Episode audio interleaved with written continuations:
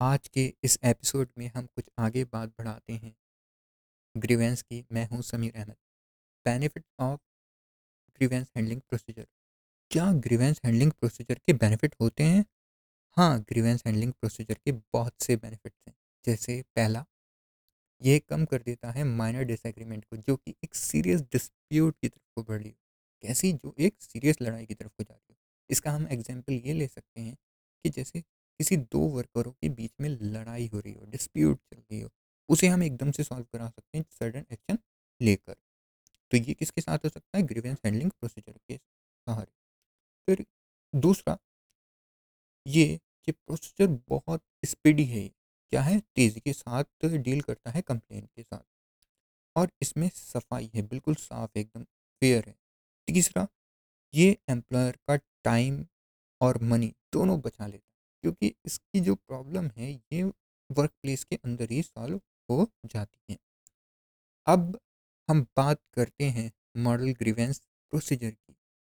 Model grievance procedure जो create हुआ और फिर कोड ऑफ़ डिसिप्लिन में अडॉप्ट किया गया। ये एक इंडियन लेबर कॉन्फ्रेंस का सोलवा सेशन था, जिसका ईयर 1958 है। ज़्यादातर एंटरप्राइज इसी मॉडल को फॉलो करती हैं। इसमें जो मेन है वो है एग्रीव्ड एम्प्लॉय। एग्रीव्ड एम्प्लॉय कौन होता है? दुखी वर्कर, जो कि किसी बात को लेकर ग्रीवेंस कहाँ पे ले जाए वो प्रेजेंट करता है सबसे पहले डिपार्टमेंटल रिप्रेजेंटेटिव के पास। अब डिपार्टमेंटल रिप्रेजेंटेटिव कौन होता है? डिफरेंट डिपार्टमेंट है, जैसे एचआर हो गया, मार्केटिंग हो गया, और भी बहुत सारे। तो उनके रिप्रेजेंटेटिव होते हैं, जो अपने डिपार्टमेंट को रिप्रेजेंट करते हैं। जैसे मार्केटिंग का अलग रिप्रेजेंटेटिव हो गया एचआर का अलग हो गया। तो इसमें क्या है कि वो इस चीज़ को सॉल्व करते हैं। तो ये 48 आवर के अंदर वो आंसर दे देते हैं उस कंप्लेन का। ठीक है, अब वो उस कंप्लेन का जो आंसर दिया उस डिसीज़न से एग्रीव एम्प्लॉय सहमत नहीं है अभी। तो फिर वो अपने एचओडी के पास जाता है, जो उसका हेड ऑफ़ द डिपार्टमेंट होता है। फिर वहाँ से आंसर आ जाता है तीन दिन के अंदर।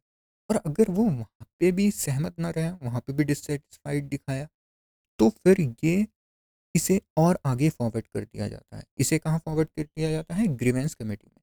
अब ये सात दिन के अंदर, एक हफ़्ते के अंदर यहाँ से आंसर आ जाता है। फिर भी वो सहमत ना हो पाए तो फिर ये और आगे पहुँच जाता है। ये फिर कहाँ पहुँच जाता है? चीफ एग्जीक्यूटिव अब वहाँ से भी सहमति ना हुई तो फिर कोई बाहर चला जाता है। ये बाहर कहाँ चला जाता है? एक थर्ड पार्टी के पास, जिसे हम वॉलेंट्री आर्बिट्रेशन भी बोलते हैं। और फिर ये इन दोनों के बीच के डिस्प्यूट को सॉल्व कर देता है, जो मैनेजमेंट और वर्कर के बीच की है। ओके आज के इस एपिसोड में इतना ही। मिलते हैं अगले एपिसोड में। जय भारत।